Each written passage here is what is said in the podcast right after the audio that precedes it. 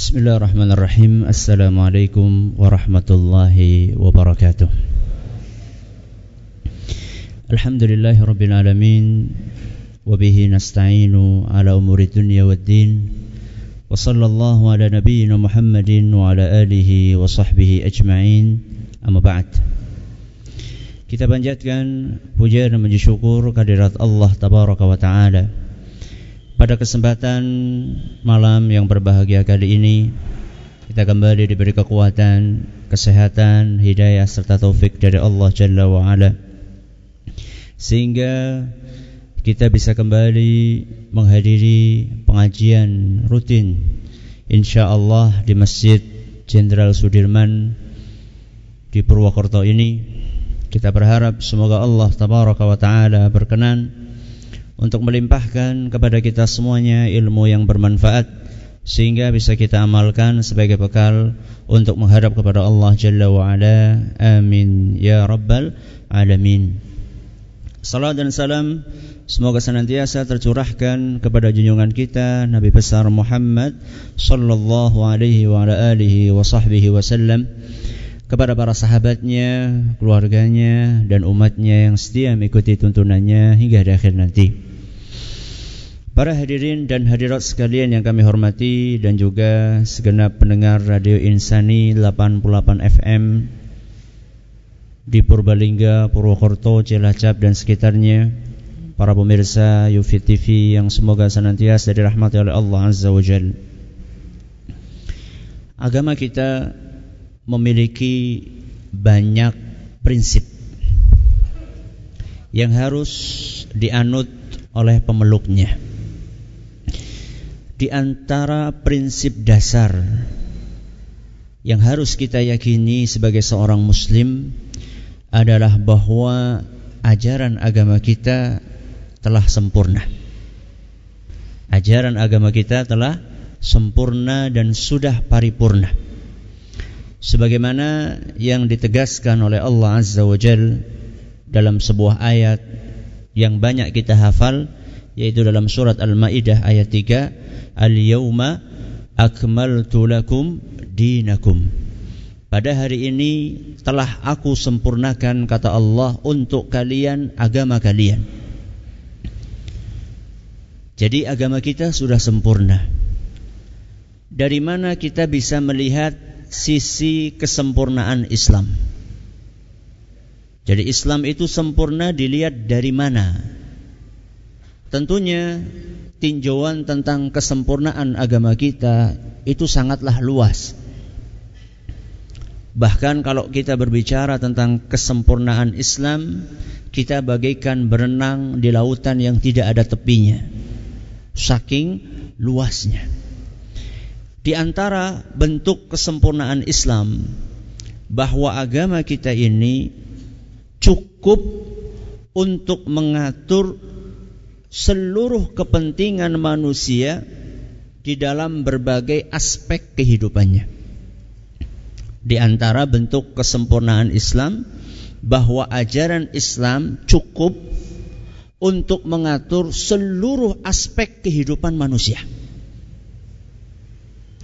mulai dari bagaimana manusia berhubungan dengan Allah yang biasa disilahkan dengan hablum minallah itu ada aturannya dalam agama kita kemudian bagaimana hubungan manusia dengan orang tua ada aturannya bagaimana hubungan manusia dengan pasangannya dengan suaminya dengan istrinya Bagaimana hubungan manusia dengan anaknya? Bagaimana hubungan manusia dengan tetangganya, dengan rekan kerjanya? Semuanya ada aturannya dalam agama kita. Termasuk juga bagaimana seorang manusia berhubungan dengan pembantu, dengan majikan, dengan bos, dengan karyawan. Ada semuanya aturannya dalam agama kita. Bahkan agama kita mengatur bagaimana hubungan antara muslim dengan non-muslim. Non muslim nanti terbagi-bagi lagi antara yang ahlul kitab dengan yang non ahlul kitab. Itu semuanya ada aturannya dalam agama kita. Bukan hanya itu. Ketika seorang akan berbisnis, di dalam Islam ada aturannya. Ketika seorang akan berpolitik di dalam Islam ada aturannya. Bahkan ketika seorang dokter akan mengoperasi pasiennya ada aturannya dalam agama kita.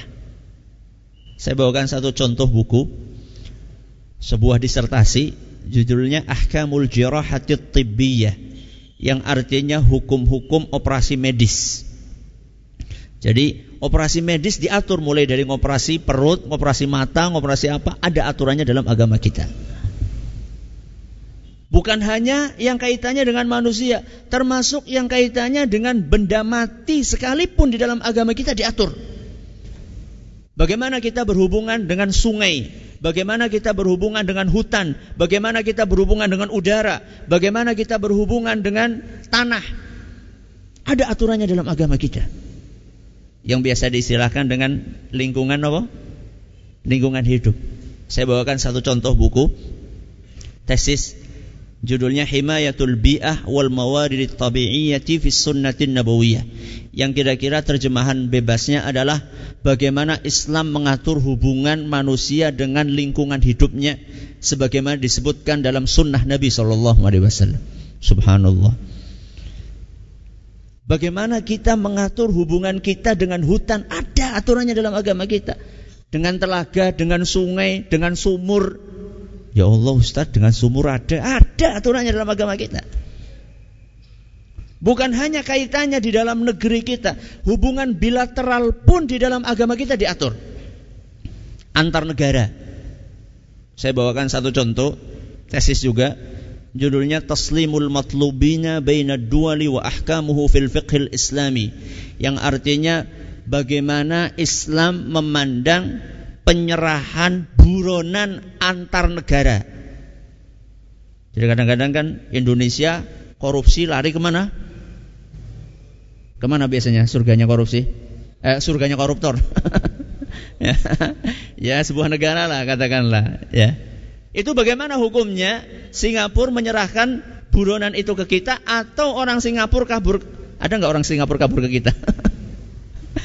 bagaimana aturan dalam agama kita untuk menyerahkan buronan antar negara? Diatur dalam agama kita. Kalau misalnya hubungan bilateral antar negara itu diatur dalam agama kita, apalagi cara makan, apalagi cara minum, apalagi cara berbicara, apalagi cara maaf buang hajat. Itu semuanya diatur di dalam agama kita. Makanya orang yang paham tentang ajaran agama Islam secara sempurna dia akan terkagum-kagum dengan kesempurnaan ajaran Islam. Secara garis besar, ajaran Islam bisa dibagi menjadi tiga bahasan utama.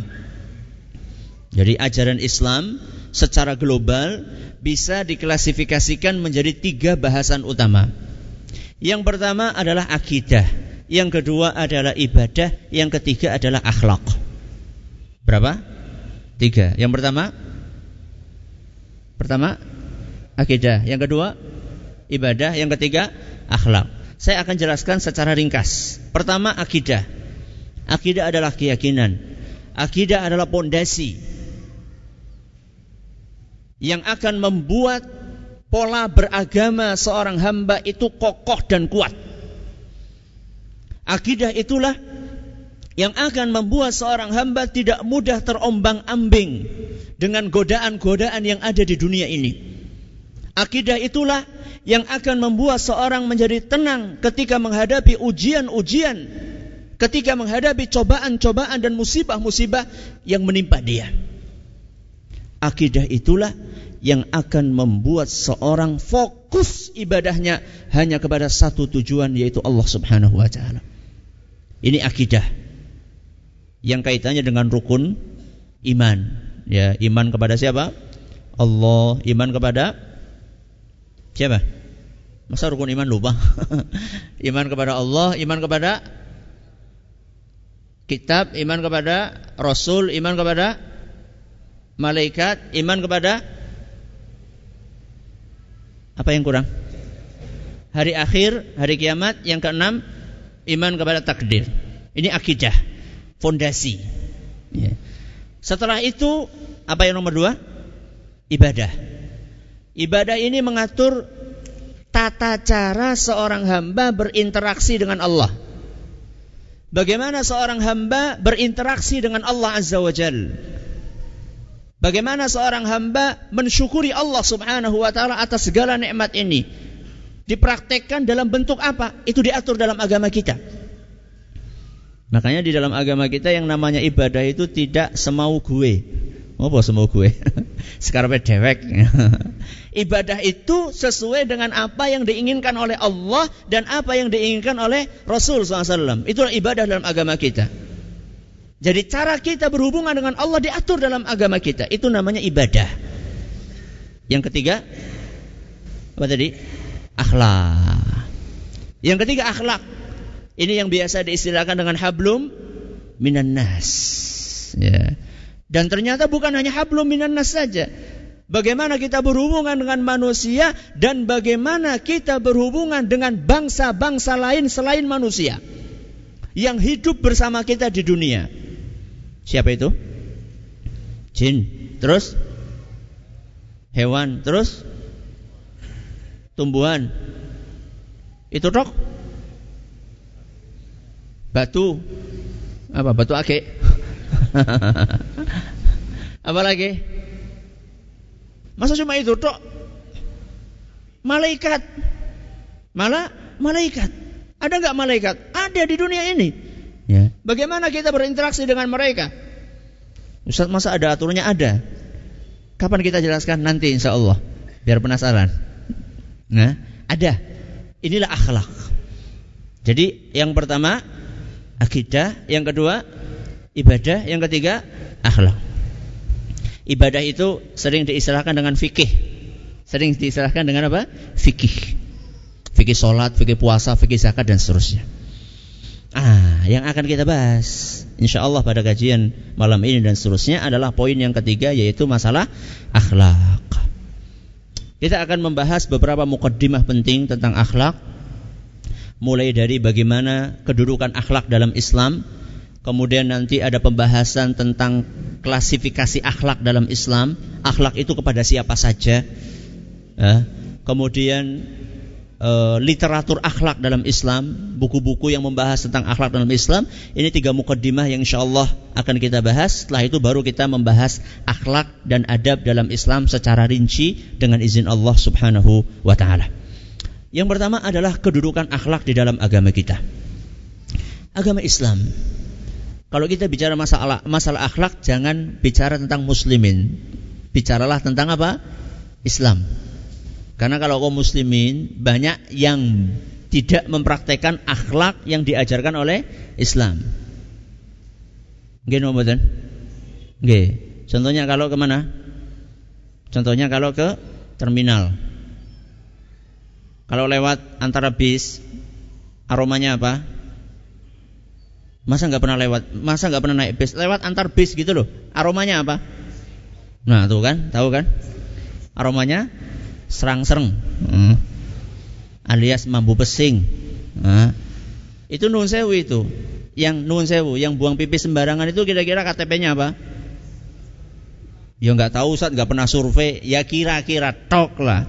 Namanya mayorit negara mayoritas Muslim, berarti ya kira-kira akeh wong Islamis sing kaya gue. Jadi jangan kita kalau bicara masalah akhlak eh, nanti dulu, jangan bicara kaum muslimin dulu. Kita bicara masalah apa? Islam dulu. Bagaimana Islam memandang akhlak? Apa kedudukan akhlak dalam Islam? Sejauh mana Islam memperhatikan akhlak? Sejauh mana Islam mengistimewakan akhlak di dalam ajarannya. Ini terbagi menjadi beberapa poin yang untuk menunjukkan bahwa Islam agama yang sangat memperhatikan akhlak. Yang pertama, poin yang pertama yang menunjukkan bahwa Islam adalah agama yang sangat memperhatikan akhlak.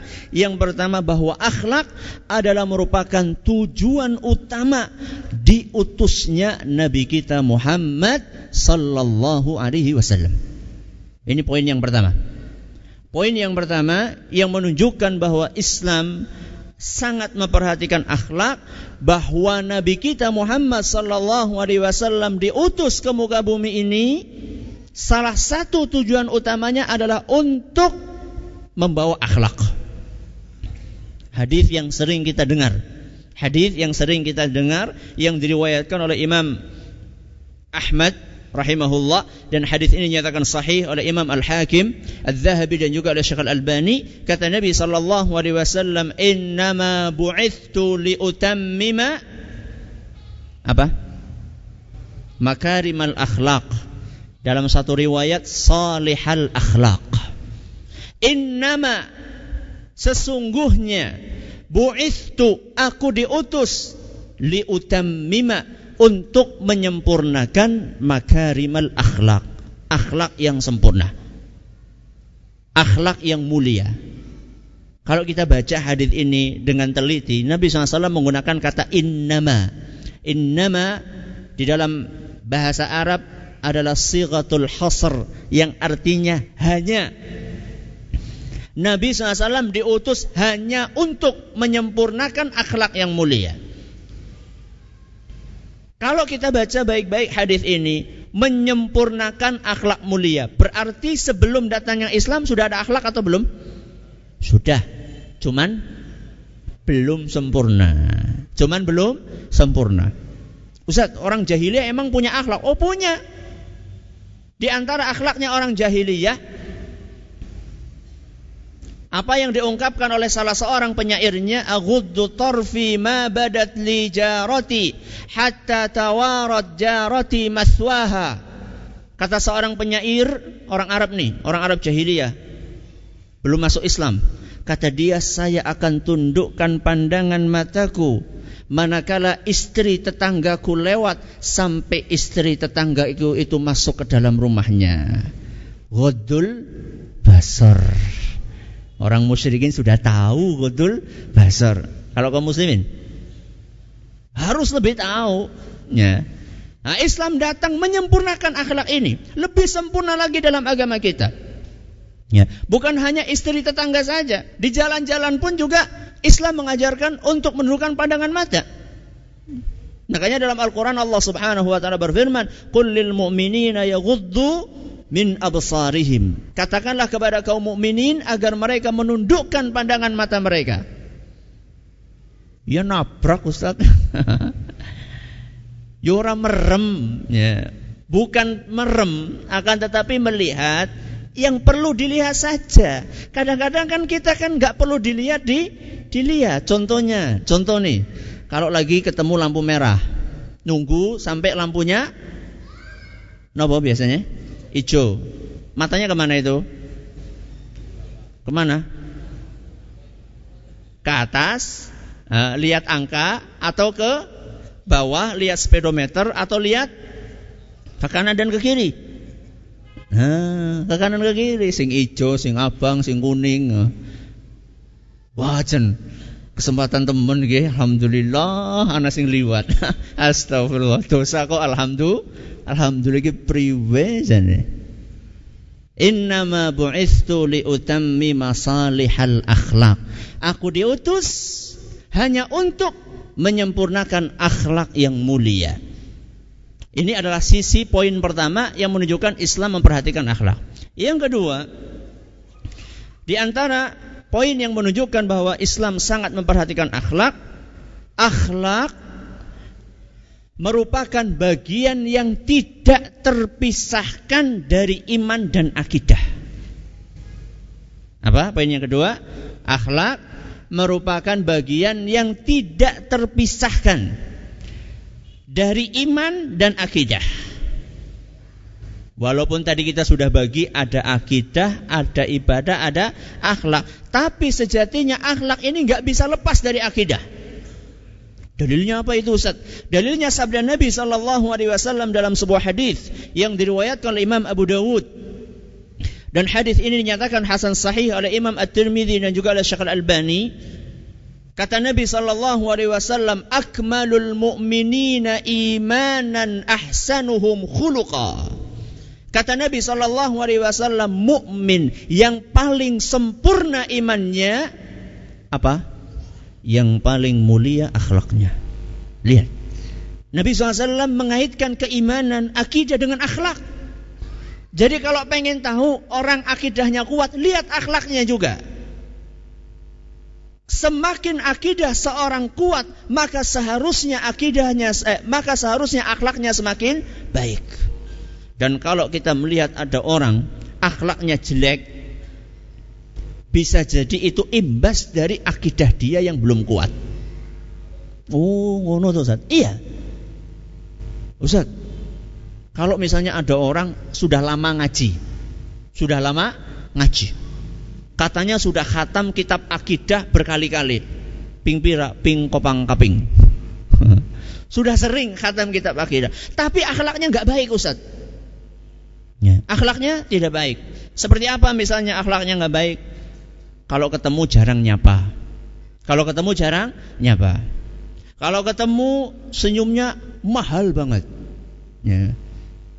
Sering uh, ada seorang ustadz mengatakan, saking mahalnya senyumnya itu seakan-akan giginya itu aurat. Giginya apa? Aurat. Ya iya tautat aurat. Ya iya, kalau sesama muslim sama non mahram oke. Okay. Menurut sebagian ulama wajah termasuk aurat. Akan tetapi muslim ketemu sama muslim, laki-laki ketemu sama laki-laki, kenapa mingkem terus? Seakan-akan giginya adalah aurat. Ya, Muslimah ketemu sama muslimah, kenapa tidak dibuka senyum? Ya. Nabi sallallahu alaihi wasallam mengajarkan la tahqiranna minal ma'rufi syai'an walau antalqa akhaka biwajhin taliq. Janganlah engkau meremehkan kebaikan walaupun sedikit meskipun engkau bertemu dengan saudaramu dengan wajah yang berseri-seri. Enak enggak kalau ketemu sama orang wajahnya berseri-seri? Enak enggak? Enak, nyaman. Nyaman ketemunya. Beda dengan ketemu orang besengut, ya. Tidak enak babar belas, ya. Tidak enak ketemu sama dia. Nah, Ustaz ini ada orang rajin ngaji. Katanya sudah khatam akidah berkali-kali. Akan tetapi akhlaknya jelek Ustaz. Kadang-kadang salam pun nggak mau balas kecuali dengan yang satu tipe. Ya. Kalau yang beda tipe nggak mau salam. Itu gimana Ustaz? Kita katakan bahwa akidah itu bukan teori. Akidah itu bukan teori. Bukan hanya teori. Betul akidah itu adalah sebuah teori yang harus dipelajari. Akan tetapi akidah itu bukan hanya teori, tapi teori yang harus dipraktekkan. Akhir bulan ini saya insya Allah kalau tidak ada halangan akan mengisi pengajian di salah satu masjid di Jakarta. Saya kasih judul Ah Teori. apa judulnya? Ah, teori. Artinya apa? Artinya ada sebagian orang belajar ilmu cuma dijadikan sebagai teori. Aplikasinya mana? Ya. Akidah adalah sebuah keyakinan yang harus diejawantahkan dalam kehidupan nyata. Makanya Nabi Shallallahu Alaihi Wasallam mengatakan, "Akmalul mu'minina imanan ahsanum khuluqan." Seorang mukmin yang paling sempurna imannya adalah yang paling baik akhlaknya. Ini poin yang keberapa? Yang kedua. Poin yang ketiga. Di antara yang menunjukkan perhatian Islam yang sangat tinggi terhadap akhlak adalah bahwa akhlak berkaitan dengan hampir seluruh ibadah. Apa yang ketiga? Akhlak berkaitan dengan hampir seluruh ibadah. Pembagian yang pertama tadi apa? Akidah, ibadah, akhlak. Tadi poin yang kedua kita membahas akhlak hubungannya dengan akidah. Sekarang kita bahas akhlak hubungannya dengan ibadah. Jadi poin yang ketiga bahwa akhlak itu berkaitan dengan hampir seluruh ibadah. Makanya kalau kita perhatikan dalil-dalil dalam Al-Quran atau hadis Nabi Shallallahu Alaihi Wasallam ketika berbicara tentang ibadah, entah itu sholat, entah itu puasa, entah itu zakat, selalu hampir sering sekali dikaitkan dengan akhlak. Bagaimana ibadah itu menghasilkan akhlak yang mulia? Contoh sholat, ayat yang sering kita hafal, apa?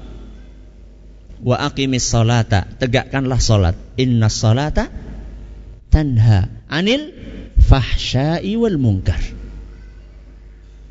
Wa aqimis salata, tegakkanlah salat. Inna salata tanha, sesungguhnya salat itu mencegah seseorang anil fahsya'i wal munkar. Dari perbuatan yang keji dan perbuatan yang mungkar. Al-Quran surat Al-Ankabut ayat 45. Lihat.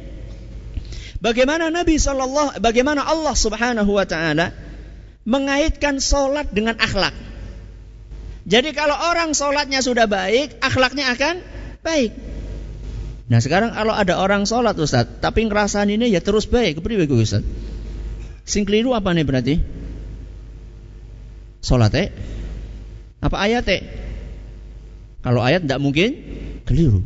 Berarti yang keliru apanya? Yang keliru sholatnya. Makanya ada seorang imam Al Hasan Al Basri, beliau mengatakan, ini perkataan beliau ini ketika saya baca tadi, Subhanallah, takut saya Nah, kata beliau apa? Man shalla salatan lam tanhahu 'anil fahsya'i wal munkar. Barang siapa yang salat Kemudian salatnya itu tidak mencegah dia dari perbuatan yang keji dan mungkar.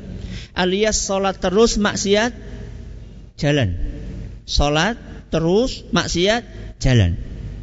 Lima waktu rajin, ngerasan ini juga rajin. Ya.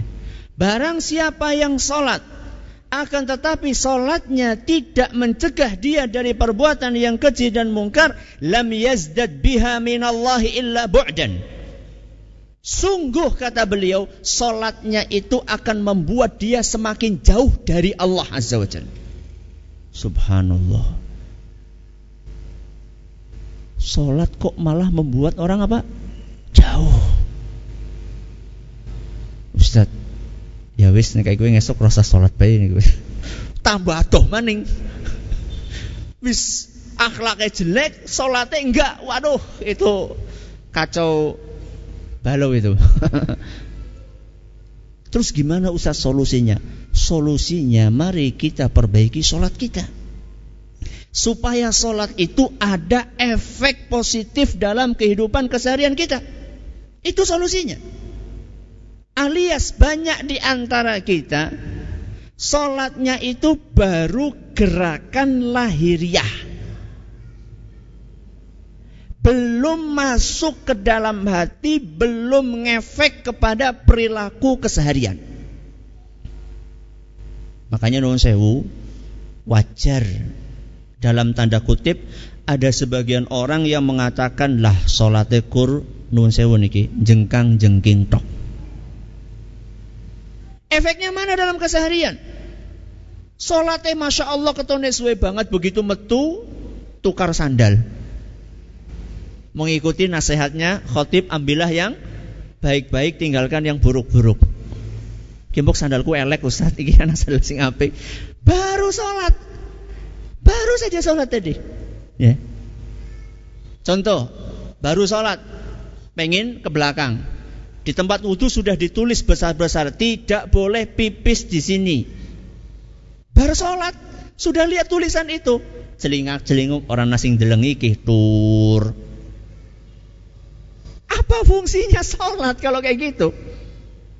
Sholat itu mencegah seseorang dari perbuatan yang keji dan mungkar. Jadi ibadah seorang hamba akan efek akan punya efek terhadap akhlaknya. Ini contoh solat. Yang kedua, zakat. Yang kedua, zakat. Bagaimana zakat dikaitkan oleh Allah dengan akhlak? Kata Allah Azza wa Jal dalam Al-Quran surat At-Taubah ayat 103. Dalam surat At-Taubah ayat 103. Bismillah. Kata Allah Azza wa Jal, Khud min amwalihim sadaqatan. Kata Allah Subhanahu wa taala, ambillah zakat dari harta mereka. Setelah itu, setelah Allah memerintahkan untuk mengambil zakat dari orang-orang yang kaya, Allah menyebutkan di antara hikmah zakat, di antara manfaat zakat. Kata Allah Azza wa Jal, tutahhiruhum wa tuzakkihim biha. Karena zakat itu akan mensucikan mereka dan akan mengembangkan, menumbuhkan mereka. Apa itu Ustaz? Kalau mensucikan mungkin gampang ya. Menumbuhkan nanti kita akan jelaskan. Kata Syekh As-Sa'di, tuzakkihim Uh, maaf yang sebelumnya tutahhiruhum mensucikan. Mensucikan apa? Kata beliau tutahhiruhum minadh-dhunubi wal akhlaqir radhilah. Zakat itu akan membersihkan seorang hamba dari dosa-dosa dan dari perilaku yang jelek, akhlak yang jelek. Makanya di antara efek dari zakat akan menghapusi do, dosa, sekaligus mengkikis perilaku yang jelek. Lihat, zakat dikaitkan dengan akhlak. Apa perilaku yang jelek yang akan terkikis dengan zakat? Antara lain me, me medit, pelit, apa maning? Bakhil, kikir. Nah, itu akan terkikis dengan yang namanya zakat. Makanya orang yang mengeluarkan zakat itu pertanda bahwa orang ini apa? Medit bin kikir bin pelit bin apa maning gue? Silahkan dicarikan sendiri. Ya. Akan mensucikan mereka dari akhlak-akhlak yang buruk wa wa tuzakkihim biha. Dan akan menumbuhkan orang tersebut. Menumbuhkan apa? Kata beliau, kata Syekh As-Sa'di, tazidu fi akhlaqihimul hasanah. Akan menumbuhkan akhlak dia yang baik. Pelitnya terkikis kedermawanannya terbangun. Itu orang yang rajin zakat. Wa a'malahumus salihah dan juga akan menambah amal soleh dia wa tazidu fi thawabihimud dunyawi wal ukhrawi dan juga akan menambah ganjaran duniawi serta ukhrawi wa tunammi amwalahum dan akan mengembangkan hartanya. Makanya banyak orang yang zakat setelah zakat hartanya akan semakin diberkahi oleh siapa? Oleh Allah Azza wa Jalla. Salat terus apa tadi? Zakat, puasa. Termasuk puasa juga. Ya. Yeah. Nabi sallallahu alaihi wasallam mengaitkan puasa dengan akhlak. Kata beliau sallallahu alaihi wasallam dalam sebuah hadis yang diriwayatkan oleh Imam Bukhari, "Man lam yada' qaula zuri wal 'amala bihi, falaysa lillahi hajatun fi an yada'a ta'amahu wa syarabahu." Kata Nabi sallallahu alaihi wasallam, barang siapa yang tidak meninggalkan kata-kata dusta dan perbuatannya saat dia berpuasa, maka Allah tidak butuh dengan puasa dia puasa tapi Esi senang ngelombok. Allah nggak butuh sama puasa dia. Berarti puasa itu harus ada efeknya dalam keseharian kita. Ada orang puasanya rajin, korupsi ini orang telat. Berarti puasanya itu tidak ada efeknya buat dia. Ketika dia berpuasa, tidak berani minum walaupun tidak dilihat sama orang. Ya, banyak di antara kita kan kalau pulang ngelak banget mau minum ah enggak lah. Sebentar lagi apa? Sebentar lagi buka, tahan. Ditahan keimanan ini supaya tidak buka karena kita sadar dilihat sama Allah Subhanahu wa taala.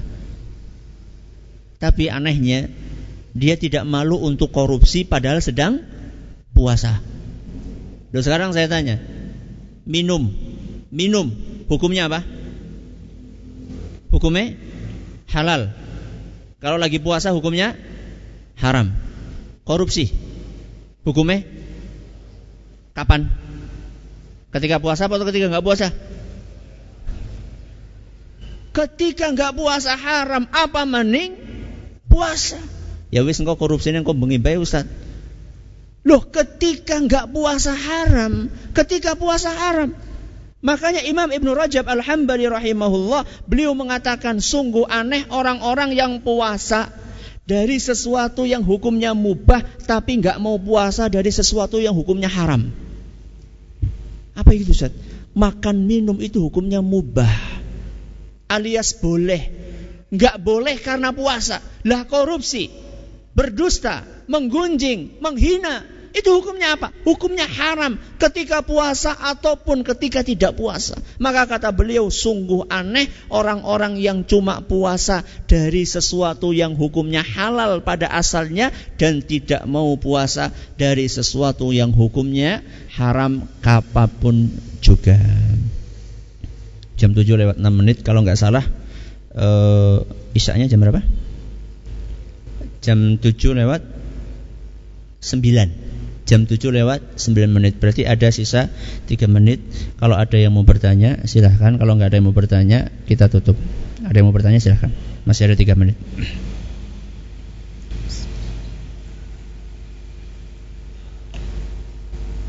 Masih ada poin yang keempat. Kita insya Allah akan undur pada pertemuan yang akan datang. Kebetulan sudah azan Terima kasih atas perhatiannya. Mohon maaf segala kurangannya Kita lanjutkan insya Allah uh, Kedudukan akhlak dalam Islam Poin yang keempat Pada pertemuan yang akan datang Semoga bermanfaat.